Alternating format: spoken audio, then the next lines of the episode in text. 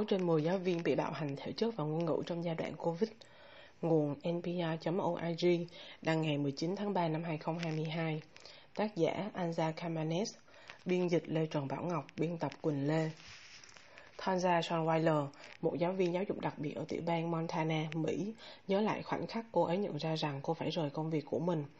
Cô đã bị một học sinh trung học to cao với nhiều vấn đề về kỹ năng hành vi xã hội quan trọng, có nghĩa là các hành vi thích nghi với xã hội, phù hợp và chấp nhận được, đánh vào mũi trong hành lang trường học.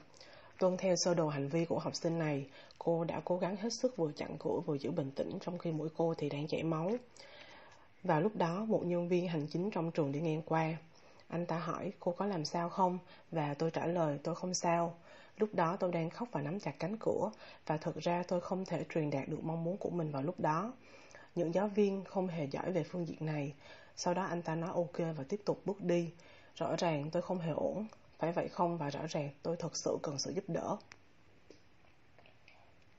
Trường học không phản hồi với những yêu cầu về việc bình luận, phản ánh. Kết quả của một cuộc khảo sát về sự thay đổi lớn trong kỷ nguyên COVID-19 được thực hiện bởi lực lượng đặc nhiệm của Hiệp hội Tâm lý Mỹ đã cho thấy rằng giáo viên đang phải chịu áp lực tấn công từ nhiều phía, thậm chí thỉnh thoảng họ cảm thấy bản thân không được lắng nghe.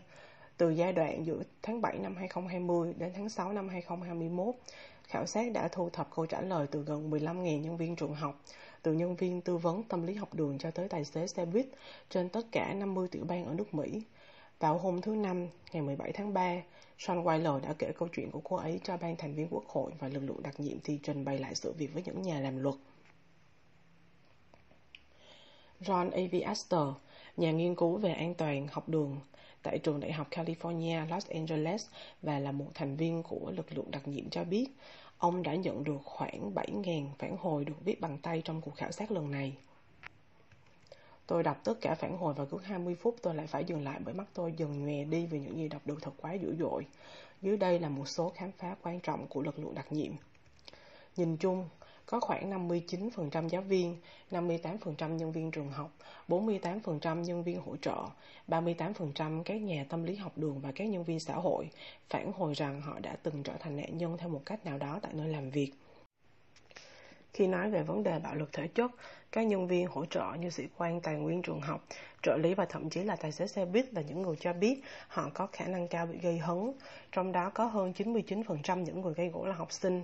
Cụ thể 22% nhân viên, 18% những nhà tâm lý và nhân viên xã hội học đường, 15% nhân viên hành chính và 14% giáo viên phản ánh những hành động bạo lực như những gì Tonya Sean Weiler đã trải qua. Đáng chú ý hơn, cuộc khảo sát hỏi về những sự việc diễn ra trong giai đoạn đầu của đại dịch khi phần lớn học sinh học từ sao hoặc hỗn hợp, có nghĩa là một nửa thời gian học online và một nửa thời gian học tại trường. Điều đó có nghĩa là có ít sự tiếp xúc trực tiếp hơn. Vì vậy, những thành viên lực lượng đặc nhiệm cho rằng cuộc khảo sát có thể đã làm giảm nhẹ mức độ tràn lan thực sự của bạo lực. Trẻ em phản ứng bằng hành động hung hăng khi những nhu cầu của chúng không được đáp ứng.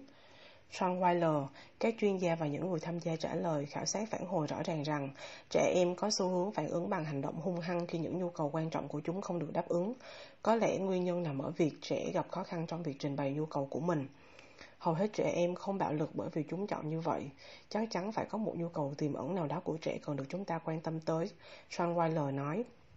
Linda Reddy, một giáo sư tâm lý học đường tại trường đại học Rutgers, New Jersey, Mỹ và là một thành viên của đội lực lượng đặc nhiệm nói rằng trừng phạt cá nhân không phải là một giải pháp. Bạo lực với giáo viên, đó là một vấn đề sức khỏe mang tính hệ thống tổ chức. Đây là một vấn đề sức khỏe cộng đồng, bà ấy nói. Câu trả lời nằm ở việc đào tạo giáo viên và hỗ trợ họ trong việc sử dụng các phương pháp thực hành dựa trên nền tảng nghiên cứu. Việc này bao gồm đánh giá trẻ em trên phương diện dịch vụ giáo dục đặc biệt và sự can thiệp một cách kịp thời. Những người tham gia trả lời khảo sát nói với lực lượng đặc nhiệm rằng, trên thực tế, có thể cần hàng tháng trời để một học sinh có hành động bạo lực trong lớp học nhận được sự giúp đỡ chúng cần. Sau đó, những chuyên gia tạo ra một sơ đồ hành vi. Nhưng đó mới chỉ là bước đầu tiên. Những người tham gia cần phải được đào tạo và tự tin về cách sử dụng các sơ đồ đó. Reddy giải thích, Sean Weiler nói rằng, theo kinh nghiệm của cô ấy thì những nhà giáo dục, đặc biệt là những vùng nông thôn, đang thiếu sự đào tạo bài bản. Lực lượng đặc nhiệm đã suy đoán rằng những cán sự, bao gồm nhân viên cảnh sát, sẽ được ghi nhận có trải nghiệm bạo lực nhiều hơn giáo viên khi họ phải làm việc trong những tình huống căng thẳng và không biết làm cách nào là tốt nhất để giảm bớt sự căng thẳng leo thang.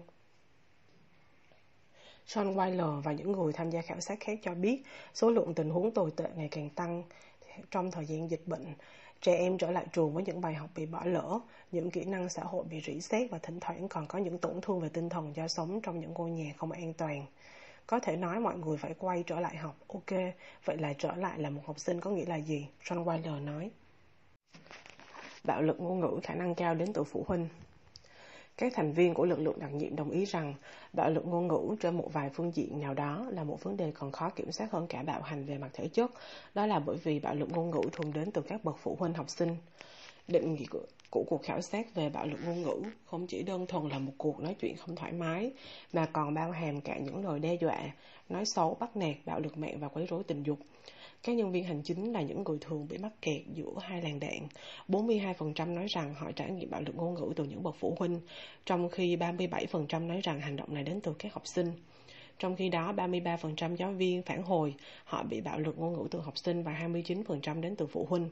Sarah Fabiano, một giáo viên trung học ở Washington, một người không tham gia vào cuộc khảo sát, nói rằng hành vi thù nghịch từ phụ huynh và cộng đồng đang ở điều kiện tệ hại nhất mà cô ấy từng thấy trong một thập kỷ giảng dạy của mình.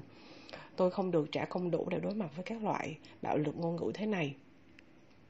Cô ấy nói, tôi không biết mình có thể tồn tại trong ngành này bao lâu nữa khi mà tôi liên tục bị tấn công, nhưng tôi cũng cần phải đáp trả bằng phương châm khách hàng luôn đúng. Vì vậy tôi chỉ còn cách ngồi đó chấp nhận tất cả điều này bởi vì tôi là một giáo viên. Sarah nói, cô ấy nghĩ học qua Zoom làm mọi thứ tồi tệ hơn bởi vì phụ huynh có thể đi ngang qua và nghe những gì con mình đang học và suy diễn theo chiều hướng khác hoàn toàn với ngữ cảnh của bài giảng. Nó như thể họ theo dõi và kiểm tra xem tôi dạy học như thế nào. Một phụ huynh than phiền về chiếc áo thun có dòng chữ Black Lives Matter của cô ấy. Những phụ huynh khác bác bỏ yêu cầu của cô ấy về việc học sinh phải đeo khẩu trang. Một phụ huynh khác la mắng cô ấy qua điện thoại trong hơn 20 phút sau khi cô ấy gọi để kiểm tra định kỳ tình hình của một học sinh vì học sinh này không nộp bài tập.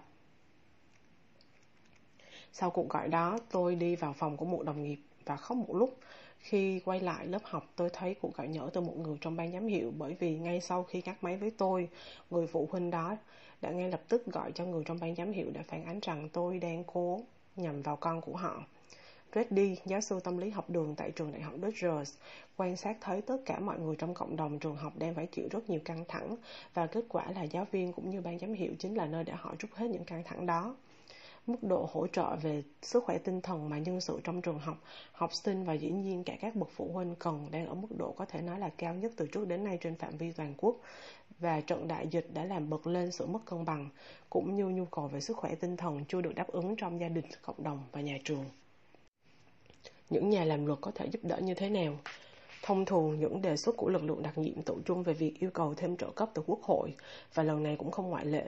Lực lượng đặc nhiệm của APA, nghĩa là Hiệp hội Tâm lý Mỹ và các bên hỗ trợ, bao gồm hai liên đoàn giáo viên quốc gia, tổ chức quốc gia của các nhà tâm lý học đường, tổ chức quốc gia của các nhân viên xã hội và tổ chức công tác xã hội trường học của Mỹ ủng hộ nhiều dự luật liên quan tới đào tạo các nhà giáo dục cũng như bổ sung luôn và thay thế các công việc giáo dục bị mất do các giảm ngân sách bởi ảnh hưởng của Covid-19.